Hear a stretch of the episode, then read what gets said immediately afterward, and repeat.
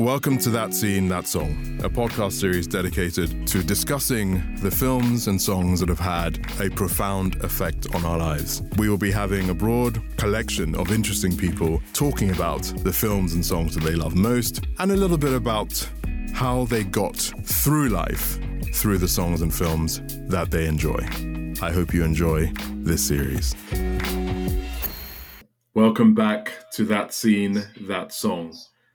I am very, very lucky today to have Sacha Dhawan with me to discuss our nervous, nerdish endeavors and our love for film and music, a little bit more about his backstory and the WTF that is 2020. Hello, Sacha.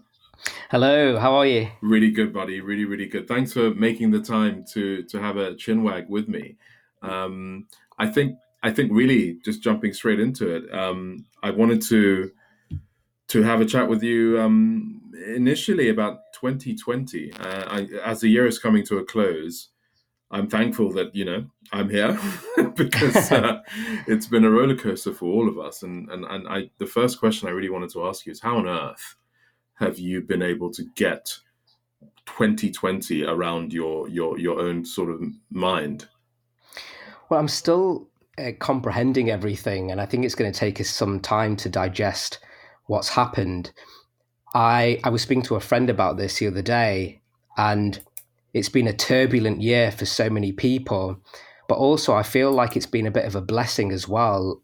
Like the world needed to stop and reflect. I mean, I personally have seen it as a bit of a blessing in terms of having the time to sit with myself because come like when was it like February, March, mm. work work just stopped. And I was so used to being on the treadmill, kind of using work to to kind of bury my head into that that just all stopped and i was forced to sit with myself for a little bit and it was uncomfortable but i made some amazing discoveries uh, and as things are slowly going back into motion mm-hmm. well for the for the arts industry, in terms of the TV and film industry, I just hope that I'm able to hold on to some of that. I, I do feel uh, slightly different having made, made these new discoveries, uh, but I, I, feel incredibly empowered by by uh, what's happened. But at the same time, it, it's a really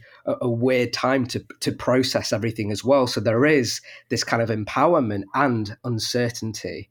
Uh, so it's, it's a really strange feeling that I've never had before. But I'm just going with it, taking each month as it comes, and and you know, let's see what 2021 brings. But it's just proof that you know the human race is so resilient, and I'm, uh, I'm, I'm uh, so blown away by how we've adapted, mm-hmm. and, and especially how the the the film and TV industry have adapted as well. I've recently started filming again on something, and I'm just I'm I'm kind of overwhelmed by it. Um, and I know that if we can get through that, then you know whatever 2021 brings, we'll, we'll we'll get through that as well. I'm sure of it. Yeah, yeah, I love everything you're saying. I've got to ask you, what was your Jesus Christ, what the f is going on moment at the height of lockdown? When you know when when because none of us knew what was coming.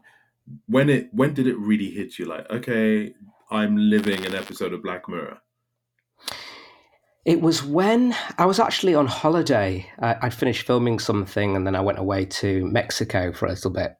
Uh, it was, you know, a, a well deserved holiday. Uh, but towards the tail end, it it got very quiet. Everyone was everyone was leaving the resort.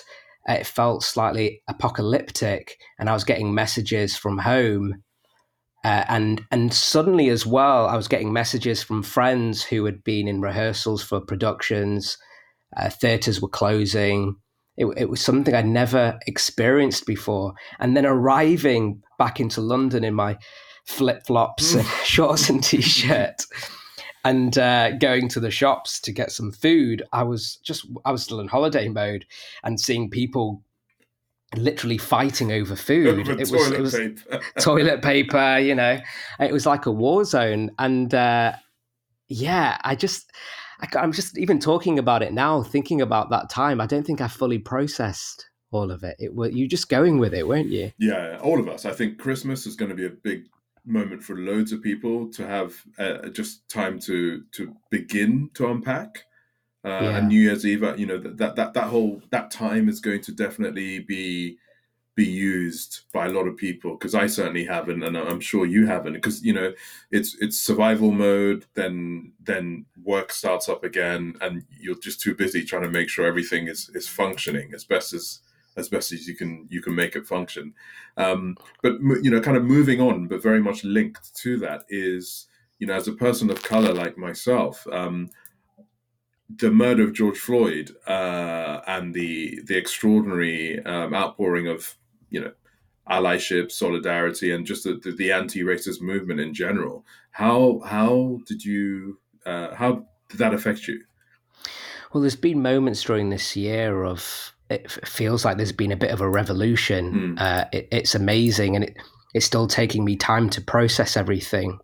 I think with Black Lives Matter, what was really important for me is to not just get on social media, mm-hmm. repost everything, try and throw my opinion out there. I think it was a time to listen. Mm-hmm. It's very easy as a person of color to kind of jump on the bandwagon and say, "Yeah, yeah, yeah, I, I know exactly what you're going through." Yeah, there are similarities, but this this was different. This was this was about the black community, mm. and I think I also had to look at the commun- um, the sorry the racism that exists in the South Asian community as well. I really had to uh, sit in that and explore it and ask questions mm. uh, and take time to process it. Like I said, without you know, throwing my opinion out there. Mm. Um, I think what was amazing as well. I, I just worked with a, a, a brilliant actor um, on The Great as well. Um, a black actor who's absolutely fantastic and it was just nice to to reach out to him as mm. well and and hear his story and just sit and listen. And I think what was fascinating, even he hadn't really thought about his place in it all. Mm. You just kind of think it's normal. Uh, and that's been again during this whole time a real sense of inspiration and and um, and empowerment. Mm-hmm. Um, so yeah, it's it's an ongoing discovery, but it's really had an amazing ripple effect uh, and it's given me uh, time to kind of process my own identity, but also have confidence in my own voice and and owning the space. I think the the black community, especially in in the arts, are a great example of coming together uh, mm-hmm. and and showing their uh, their identity and having confidence in their voice. And I think the South Asian community uh, uh, should you know use some of that as well because I don't think we have a stronger identity mm. identity here in in, um, in the UK. We have a tendency to blame the industry for that, but I think we have a responsibility as well. Mm. Uh, really, um, gosh, thought provoking what you just said because you're the first person that's kind of said it um, in regards to so so basically. Um, I have quite openly strong views about the black community and racism within the black community. Hmm. Um, and I have plenty of South Asian friends that in, in, in private discussions have, have, have also voiced um, the you know the racism within the South Asian community towards um, people that are not South Asian, right? And mm. and I think you know culturally that, that, that there needs to be some housekeeping um, yeah. because inherently there's so many strands that are, are very very similar um, and mm. also there are lessons to be learned just like you said that um, you know the the black community in arts you know that the you know south asian asian actors could could learn um, uh, about building a, a, stronger community and, and having a, a larger voice i think what uh, the South Asian community has been doing for years in in in business and and and you know you know helping large communities um, build up from abject poverty, from having nothing, you know, first second generation to to where um, many uh, South Asian families are. I think many people in the in in like my mother would always use your community as an example of being able to build up, you know, against all odds and certainly there are aspects of that. So I, what I'm saying is, I think we we have we have lessons um, that we can we can teach each other. Um, yeah. and and there are so many cultural similarities from you know how we respect our elders, um, how important religion in general is within our communities, all of those kind of things that make us very very similar. And whether we like it or not, we all have experienced systematic institutional racism. It, it, you know, it may be different, um, but there's no way that your parents' generation didn't experience many of the same things. Yes, uh, you know, and and that also is is something that um, it's very difficult for someone who is white and maybe middle class English to fully comprehend how first generation immigrant, second generation um, dealt with things that that uh, they couldn't defend themselves against by the you know by their mere act of existence. And I don't know where you know how, what journey your grandparents how you your family got into england but is there anything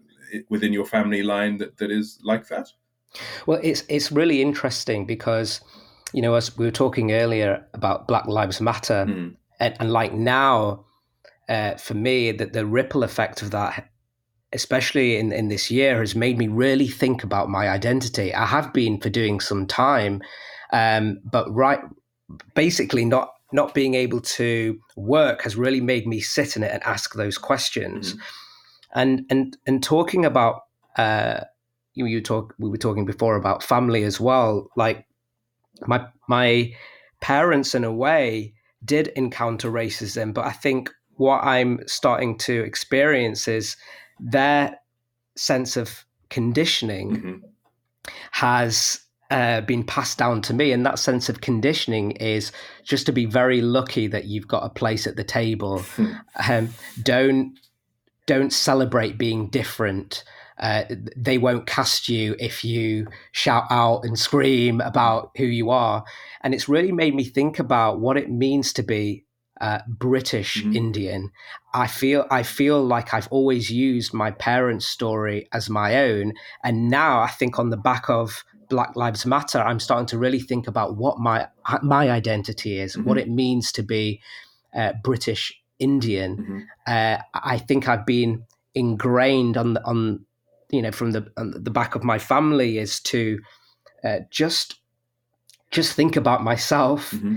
Get get myself on that table as opposed to thinking about anyone else in the community. Yeah. Which is why I think sometimes we don't really come together to have a, a you know a singular voice. Uh, I remember being in school and I'd see you know the the odd Asian guy, and we wouldn't even we we'd kind of look down. We wouldn't even make contact, wow. and that's that says a lot. And I think now, on the back of everything that's happened, I'm I'm trying to broaden my horizons and think about building my own tables. Yep. Uh, and and also just trusting my own voice. I was born here, unlike my parents. Yeah, yeah. My story is different, um, but I've never felt like I've had the space to really explore that. But I'm doing that now. Amazing, gosh, that's the thing about this. Yeah, it's it's awful in so many ways, but it, you know, if you look at what people are drawing from from this, it, it seems like you know m- many many people are going to end up being a better version of themselves off the back of this year than they could have ever been from any other year, right? Yeah. I mean, I think what I've been exploring as well is that it, I've almost been conditioned, and I, I'm still trying to work out where that comes from, is being a person of color, especially in this business, mm-hmm. Uh, being good isn't good enough. You have to be exceptional. Mm-hmm and I'm I'm starting to think, well, I'm not sure how true that is, but the manifestations of that mean that I put an immense amount of pressure on myself, uh, you know, imp- and then imposter syndrome. Uh, always after scenes, questioning, oh, was that good enough? It can be better, and basically my life falls at its wayside, and then acting just becomes the priority because I don't feel good enough. I need to be doing better, yeah. and and and then I end up having a lot of anxiety around that. And that's kind of what I've been trying to understand during this time. And I think maybe that could come from my sense of conditioning from my parents and their parents, and especially coming over to a foreign country uh, and and being seen as different, I guess you were naturally conditioned yeah. to be like, I've got to be, I've got to be exceptional, otherwise they're going to kick me out, basically. Yeah. Yeah. And that, and I'm still carrying that, and, and that's not your reality at all. And it's not my reality exactly, and that, and I've been carrying that for years, and as a result, I feel like I've buried a huge part of my identity of being British Indian. Mm-hmm. I felt like, you know, for years I've battled with not feeling white enough. Mm-hmm. And not feeling brown enough. Mm-hmm. So, where do I fit? And I'm starting to now sit in a place of celebrating both exactly. uh, and connecting w- with a part of my identity that I've never had before uh, well, I've never thought I, sh- I, should celebrate, but now I am, and I've, I've, suddenly felt so much more free because of it. It's really in- incredibly um, empowering, not just in my acting career, but just in life generally. Yeah. Oh, gosh, it's yeah, we are kindred spirits. I, I, I feel exactly the same. You have to take the best parts of the the, the multiple cultures that you know have formed you, and then make an original thing right? Which is you. Yes. And yes. And, and and realize that when you walk into the room as that original thing, that room is bloody lucky to have you in there. Yes. And and even now I'm I'm trying to constantly tell myself that, especially when I go back into set, to to not be so goddamn grateful all the time. Mm-hmm. I've got here for a reason. Um, but you know, especially in this industry, I still feel that it is still slightly old school in places. It's based on traditions mm-hmm. and and and, and uh, built on a world where they the industry didn't see artists like us, artists of color. Mm-hmm. So there is still a bit of ignorance there, which I'm trying to challenge and own, especially when you go on sets and you look around at the cast and crew, and there's only a small handful of people who look like you uh, that's hard. it's really hard to navigate because you don't feel that you've got like hey, your bros there, or your sisters, yep. uh, and I'm I'm still trying to navigate that. So I've just got to be even more confident. Yeah, yeah, no, absolutely. I mean, imposter syndrome is a big thing. Obviously, when I shot the Vogue cover, I, I was the first black man to do it in 104 years, and we're in wow. we're in 2020. So you do the maths you know yeah. so you know of course we should have imposter syndrome because sometimes you really are yes yeah you an are. imposter yeah um, exactly but let's let's talk about your your choices should we start with let's start with the music what, what, what are the two songs that have had a profound effect on your on on, on, on who you are and, and why i'm going to start with um, a song by talvin singh mm-hmm. uh, called Abalonia um, I started to listen to South, a lot of South British South Asian music, mm-hmm. particularly when I did a film called Bradford Riots, and I'd constantly listen to this song by Talvin Singh, and it was my kind of first way into how music could really help me get into character mm-hmm. or uh, uh get me into that world.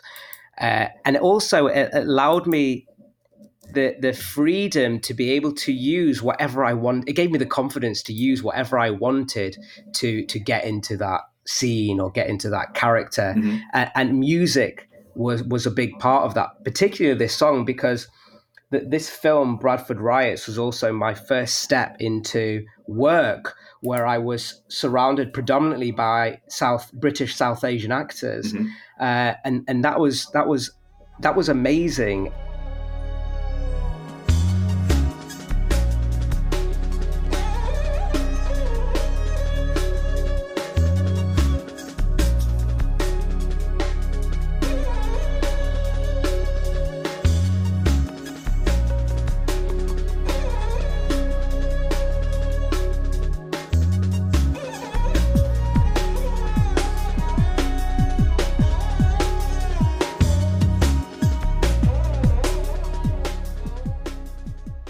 Yeah, and it was a project that uh, it, it really encouraged me to uh, embrace that part of my identity. Like I was saying before, that I, I felt I'd suppressed for so long, long or hadn't even come across it, and I felt like that that discovery was uh, incredibly intoxicating, and it was it was a real kind of highlight moment for me of just listening to that first song, and even when you know before I was speaking to you, I was just listening to it again, and it brought up so many memories of being that young actor who felt completely uninhibited. And I think over time, that can get lost slightly. So just listening to it again, I thought, yeah, there, there he is, the the the actor didn't that didn't worry too much, uh, that that wasn't uh, as as anxious, um, and just again listening to it, encourage listen to it again, encouraging me to be like, yeah, don't be afraid of being bold, yeah. just as bold as you were uh, at that time when you were doing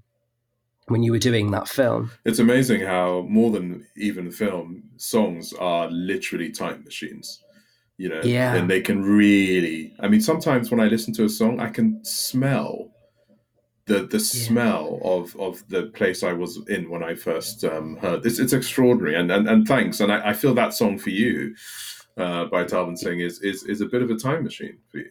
It is even yeah, it totally is. And even listening to the song, I um, I remember the scene uh, uh, that I was kind of preparing for and and getting into that state of mind. It's also nice as well. Music for me sometimes is a way of not just getting into the scene, but it, it allows me space, mm-hmm. especially when sets can be really busy and chaotic. Mm-hmm. It's a good way of just closing yourself off from everything. Uh, and I also I just seek pleasure in, you know, obviously being in the scene, but being on set. I really use music to as a form of just uh, uh, uh escaping and, and having access to to different worlds. I like to kind of live in the world that I'm um, breathing, mm-hmm. if that makes sense. Yeah, absolutely. And and Talvin Singh, and as well as Nitin Sawhney, mm-hmm. uh, was a huge part of that. Uh, they were a big part of my journey. And also, by listening to the music, it just suddenly makes you kind of feel things again. You're more exposed yeah. to feeling emotion. So when you do the scene, uh, it, it's kind of uh, readily available. The emotions are all at the surface, and uh, you feel slightly, like I said, uninhibited. And it's a really a beautiful feeling. And that song was the first, or listening to that piece of music was the first moment I realized that I had that kind of uh, possibility uh, of, of, of, yeah, being able to do whatever I wanted. Yeah, no, absolutely. And Nitin is, I, I had him as a, a guest um, on this this this podcast actually, and my gosh, um, what a what a huge mind uh, yes. extraordinary. I don't know if you know him personally, but uh, he's he's a national treasure, truly. I don't know him personally. I'd love to work with him. I think you know if I if I was to ever make uh, my own film, which I hopefully I will do at some point, I'd love for him to be able to c- compose the music. I'm a huge, huge fan fan of him. I, he's, he's amazing. I shall take a note. yeah. Tell me about your next song. The next song is it's it's called Bye Bye Blackbird. Uh, it was it was first published in 1926, mm-hmm. um, but we did a cover of it in a in a stage play I did called The History Boys, mm-hmm. um, and our version was ri- uh, was written by Richard Sisson, uh, and it it was sang by us and a brilliant actor who was also in the show called Samuel Barnett.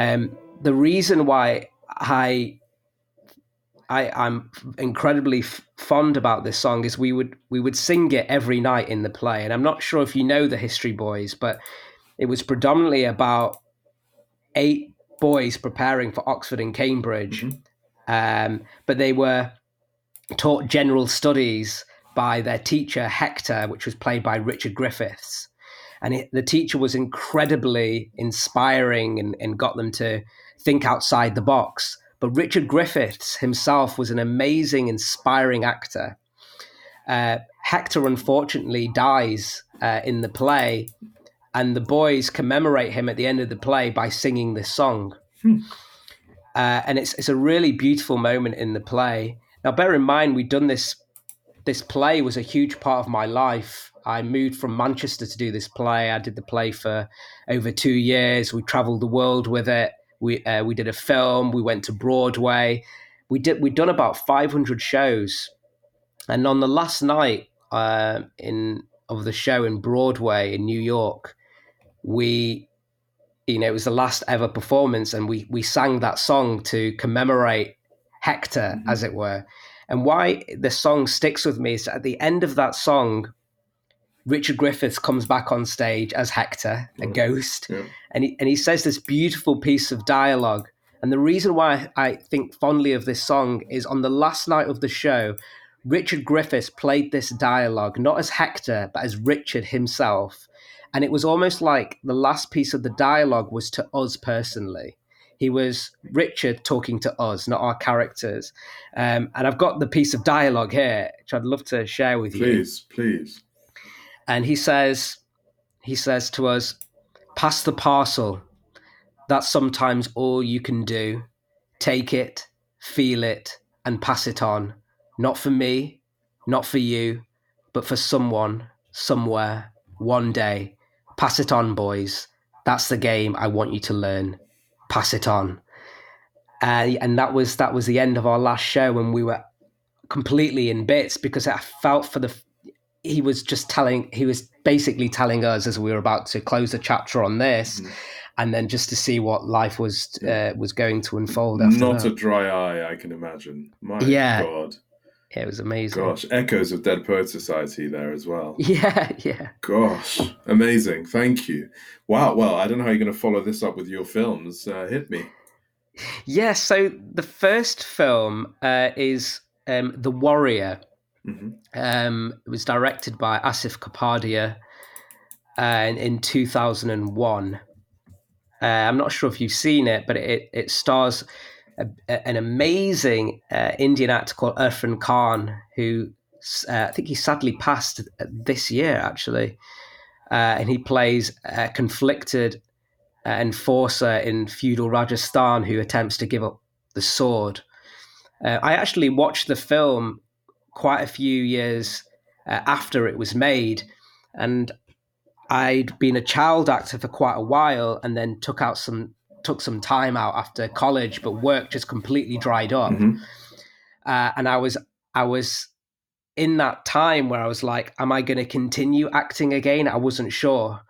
Um, and I, I, and there were certain moments uh, during that time, like watching The Warrior, which which encouraged me to reconnect with myself as as as an artist. Uh, and it, and what's so brilliant about this film is, I was seeing a film directed by a young British South Asian director, um, and there was just something amazing about him being British uh, shooting a film that was in Hindi, but it wasn't. Um, it, the film didn't feel British and it didn't feel typically Indian either. And what was amazing is that I felt represented me. Uh, as I was saying earlier, of not feeling British enough and not feeling Indian enough. It felt like this film had its own uh, unique identity. And it made me go, yes, these are the films that I want to be part of. Um, epic storytelling. It also reinforced the the the power of good storytelling, which I feel like we sometimes lose, uh, and and the effect of the effect of that. And I I, I felt like that film uh, captured that brilliantly. And at the same time, I felt like the film was culturally specific, but it wasn't defined by race. Like I said, the film had its own individuality. It was like a western with Indian actors, uh, and there was a universality to the story as well. Uh, you know, sometimes when films are just defined by race, it feels slightly limiting. Whereas this felt completely epic. Uh, it, it made me realize that anything's possible. The film also felt incredibly spiritual as well. I think because I was going on a bit of a spiritual journey as well, it, it, it couldn't be it couldn't be more perfect. And also, uh, Irfan Khan has been I've been a huge fan of his for for so long. He's you know he was an absolutely an amazing actor. He was able to, yeah, he was able to say so much with just a glance, and he plays everything with such honesty, has real soul, and there's there's truth in every decision that he makes. I was and so shocked when he passed. I, I just couldn't. It, it, was it was it was this year. It was this year. Yeah. Yeah, it was this year. I mean, he's he's been a huge part of like I've obviously never worked with him, but I've always aspired to work with him, but also used his you kind of used his performances as things to learn from. And what's interesting, which a fact that I found out, is that Irfan was actually thinking of quitting acting before he made that film. and it was interesting as well that I was unsure about whether or not I was going to continue doing this. And so it was almost like a, I don't know, a spiritual message no, no, watching the, that film saying, don't give up. Those, those films, there are certain films, certain songs that find you, you don't find them you know and and it's not just entertainment you know I, you, you know i'm sure like you you have some friends that don't quite take films or music as seriously as maybe you do and yeah. and and you know honestly i strongly believe certain certain types of entertainment will will hit you in a way that it's it's it's shaping who what journey you take in life yeah, and, definitely. And, and that's not just entertainment. yeah, no, it isn't. And you know, when I was talking about it being bold, you know, like a western with Indian actors, it, it was bold in the sense that it had it, it, little dialog mm-hmm. I mean, I think um, Asif Kapadia was like 29 when he made that. Mm-hmm. Uh, that that's and it's an amazing achievement. It's incredibly inspiring to to make a film like this with with little dialogue, and it really it really took its time. And I feel like now with the amount of content that we've got, that stories don't have enough space to breathe. It's like we've got to grab you in the first two minutes because you we can just flick it over onto like the uh, the other thousand shows that we've got. Uh, it's, and, it's very and, true because a lot of younger, you know, I have younger brothers, and when I sat some some of their friends to watch a film like The Godfather, which is very slow paced, they're mm. they're like, "What is this rubbish?" Yeah, you know, exactly. Nothing. It's been forty minutes. Nothing's happened. yeah, but uh, you know, I was saying before as well, like revisiting this the song by Talvin Singh, and also revisiting this film was was I watched it again last night actually, and it was just it's nice to revisit these, these things. It's nice to talk about it, just to just be reminded why you came across it in the first place. Sometimes I can get a little jaded by the industry. It suddenly feels very formulaic. It feels like just you know a job sometimes. But seeing films like that make you go, "Oh, this is why I, I wanted to be an artist." Uh, to, to to create these sense of emotions to you know for me to feel in this as a, a, certain way as an audience I, I want to be part of films that do that. I want to make films that do that. Absolutely. it's incredibly empowering. It's it's a it's a it's a higher calling uh, you know uh, true filmmaking and what what it can do. You know I, I always say that great art is the only magic that i'm aware that homo sapiens can do um, yeah. because you and I and anyone else that allows him or herself cannot truly defend themselves against extraordinary music and film. And you've described yeah. that very, very well with, with what the warrior has done to you. Get, what, what is your, your your your second choice? The second choice is another uh, Irfan Khan movie. Hmm. Um, and it wasn't because it's Irfan. I love Irfan Khan, but the, this film was special to me for other reasons. It's called The Namesake. Uh, it was made in uh, 2006. It was directed by Mira Nair. Mm-hmm. Um, I think now I appreciate uh, Mira Nair. I mean, uh, Mira Nair is great, but now, you know, as a South Asian female director, uh, I think I was quite young at that time to really appreciate her career uh, now in hindsight, I, I think she's an incredible, um, and there should be more South Asian female directors on the scene. Mm-hmm. Um, it was an adaptation of the novel The Namesake. Um, it, again, like I said, it starred Irfan Khan and a, a brilliant uh, South Asian actress called Tabu. Uh, Tabu, um, both incredible actors, again, who can convey so much with with just um, a simple glance. And and what was brilliant about the namesake is that it depicted the struggle of first generation immigrants from the East Indian state of West Bengal to the United States and uh, and their American uh, born children. Uh, and, and and a bit like the warrior it's, it's it's it's this beautiful hybrid of a film which sits right between the east and west Mhm.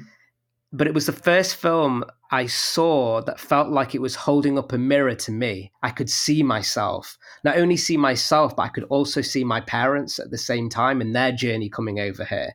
Yes it was slightly different because it was um, the state of bengal to the united states but it, it really had parallels to well my experience but also my my parents journey from coming over coming over from uh, from india Mhm. and why it was so special is i watched that film in the cinema with just my mum and we felt just it was an amazing experience because for the first time i was being represented on the big screen in a way that i'd never seen before uh, in a story that we could relate to, and yet the characters seem so individual.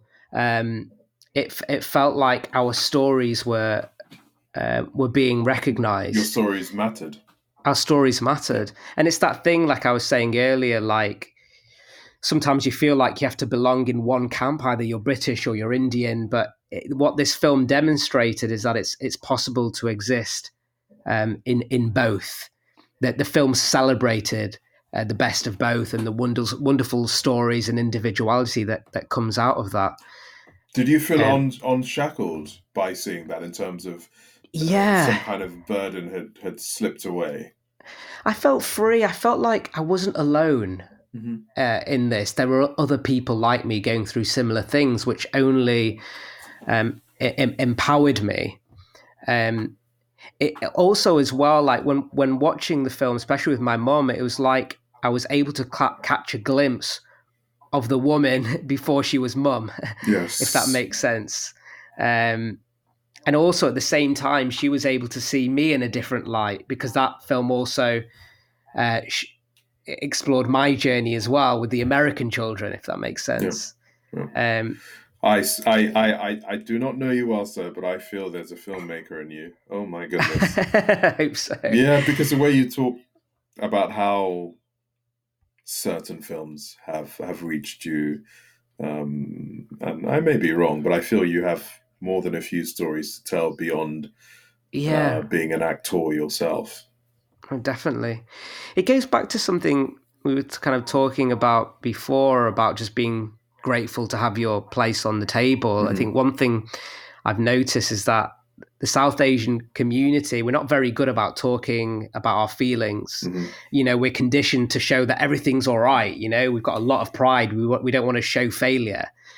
Um, but actually, failure sometimes can be a bit of a blessing because it's not really failure. And uh, and what was so brilliant about that film, The Namesake, is it kind of exposed us both, me and my mum. It showed our vulnerability, Mhm. and and the most amazing thing happened. It it, it opened up a dialogue between my me and my mum in in the cinema without us having to say one word to each other. Does that make sense? Absolutely.